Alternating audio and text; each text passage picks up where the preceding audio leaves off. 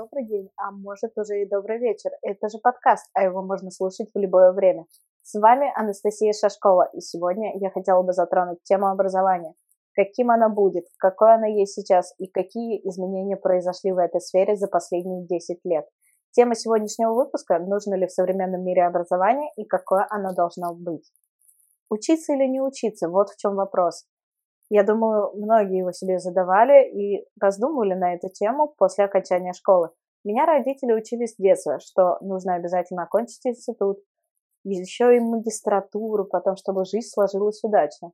Я думаю, многим знакома эта ситуация. Ну, во-первых, что нам даст образование? Знания, практические навыки или мы просто потеряем время?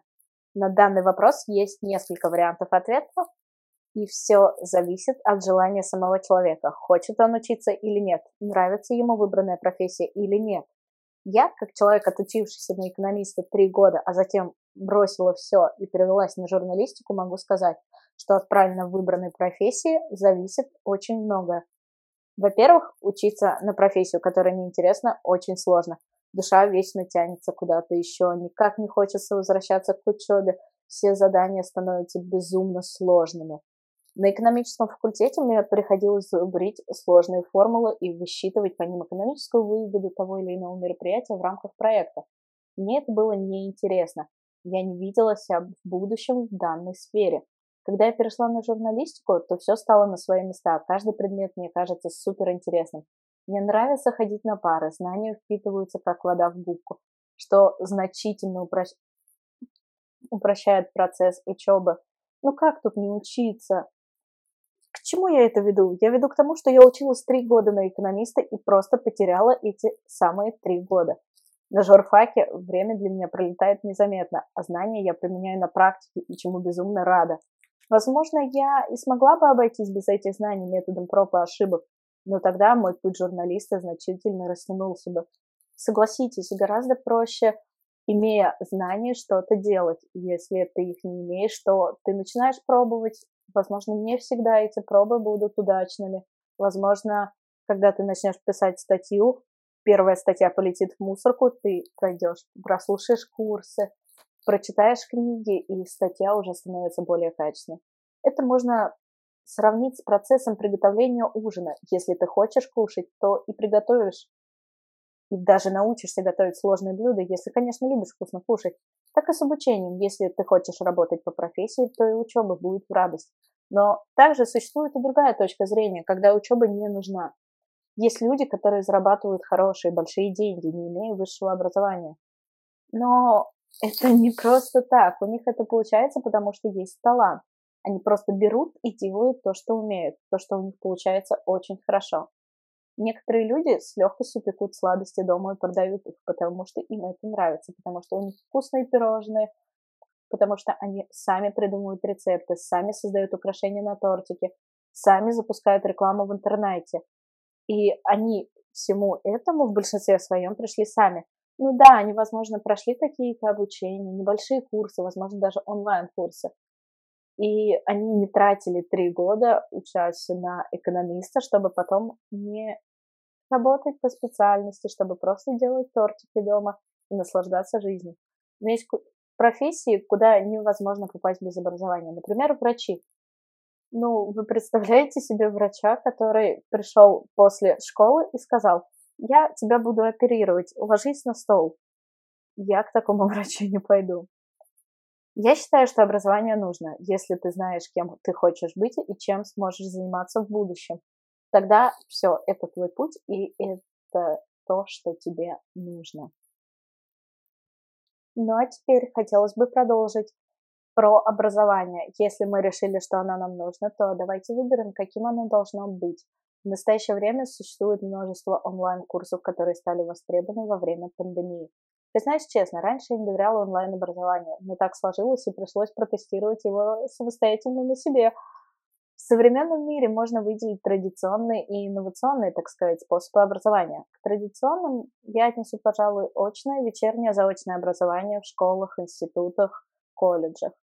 Ну а к инновационным я бы отнесла дистанционное образование и онлайн-образование, разные курсы, повышение квалификации, профессиональную переподготовку.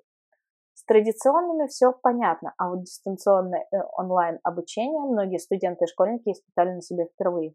Качество образования напрямую зависит от преподавателя и как он смог подстроиться под новый формат.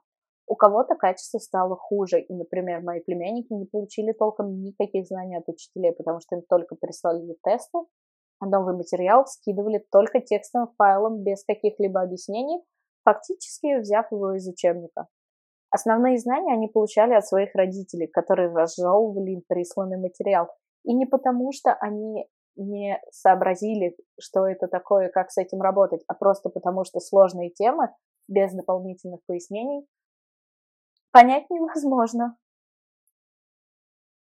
С другой же стороны, у некоторых качество образования улучшилось, потому что появилось более плотное и продуктивное общение между студентом и преподавателем на онлайн-конференции. Так, например, не надо ждать, когда все студенты соберутся, которые ушли в буфет за чаем или просто ушли на перекур. Выделили 10 минут на перерыв. Если никто в своей квартире не заблудился по пути к компьютеру, то все вернулись вовремя. Еще неплохим бонусом стало сокращение времени на дорогу в институт, школу или куда бы вы ни отправлялись на свое обучение. Многие мои знакомые добирались до места учебы по полтора, а то и по два часа, что делало их режим дня на время сессии немножко адом. Потому что встать в 6 утра, в 7 выйти из дома, чтобы к 9 быть в институте, ну, не самый лучший вариант, э, как потратить эти два часа. И аналогично они возвращались домой. 4 часа в жизни у них выпадало чисто на дорогу. Я не могу сказать, что дистанционное образование может полноценно заменить очное, особенно в специальностях, где важна практика. Вы представляете врача, который проходит практику по скайпу? Я, если честно, не очень. Я бы не хотела лечиться у такого врача, который по скайпу кому-то делал осмотр зубов и советовал, как поставить пломбу. Дистанционным образованием можно сказать да, если оно будет интегрировано в очное, и какие-то дополнительные предметы будут преподаваться онлайн. То есть основная часть учения у нас проходит точно, а какие-то специальные дополнительные предметы, которые не относятся напрямую к специальности, но являются обязательными в обучении, будут проходить онлайн. То есть, э, допустим, у нас есть э, во всех вузах предмет история России на первом курсе. Если это ты врач и ты учишься на врача, у тебя этот предмет будет обязательным. Если этот предмет перенести в онлайн, то люди получат, все студенты получат такие же знания, как и при обычном преподавании, но они будут тратить меньше времени на дорогу в институт, они больше будут получать времени на практические и полезные предметы. Подводя итог, я хотела бы сказать, что без образования в современном мире сложно, но возможно. Опять же, нельзя сказать, что полностью без образования можно что-то делать. Мы не будем затрагивать художников, которые умеют рисовать, что называется, от Бога, которые могут творить картины просто из ничего. Но опять же, у них все равно есть какая-то база. Они где-то когда-то учились, кто-то им когда-то подсказал. Во время обучения мы приобретаем навыки, которые нам могут пригодиться не только в нашей профессии, но и в жизни. Образование полезно не только приобретением навыков, но и получением знаний, которые полезны в жизни, а не только в работе. Учеба делает нас более дисциплинированными, учит концентрироваться на важных вещах, отсеивать ненужную информацию, а, учит нас приходить вовремя и не опаздывать, что, несомненно, очень полезно в самой практической жизни. Учиться или не учиться решает каждый сам для себя.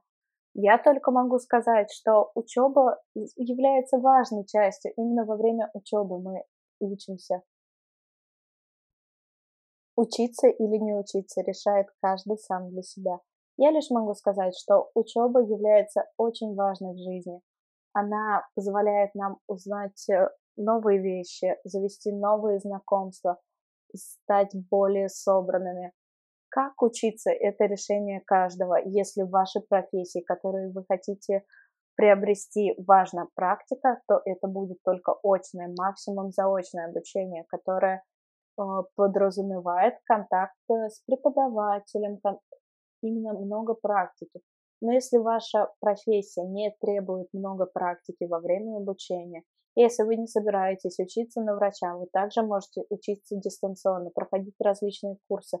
Никто не запрещает вам выбирать то, как вы хотите учиться и то, как вы хотите быть.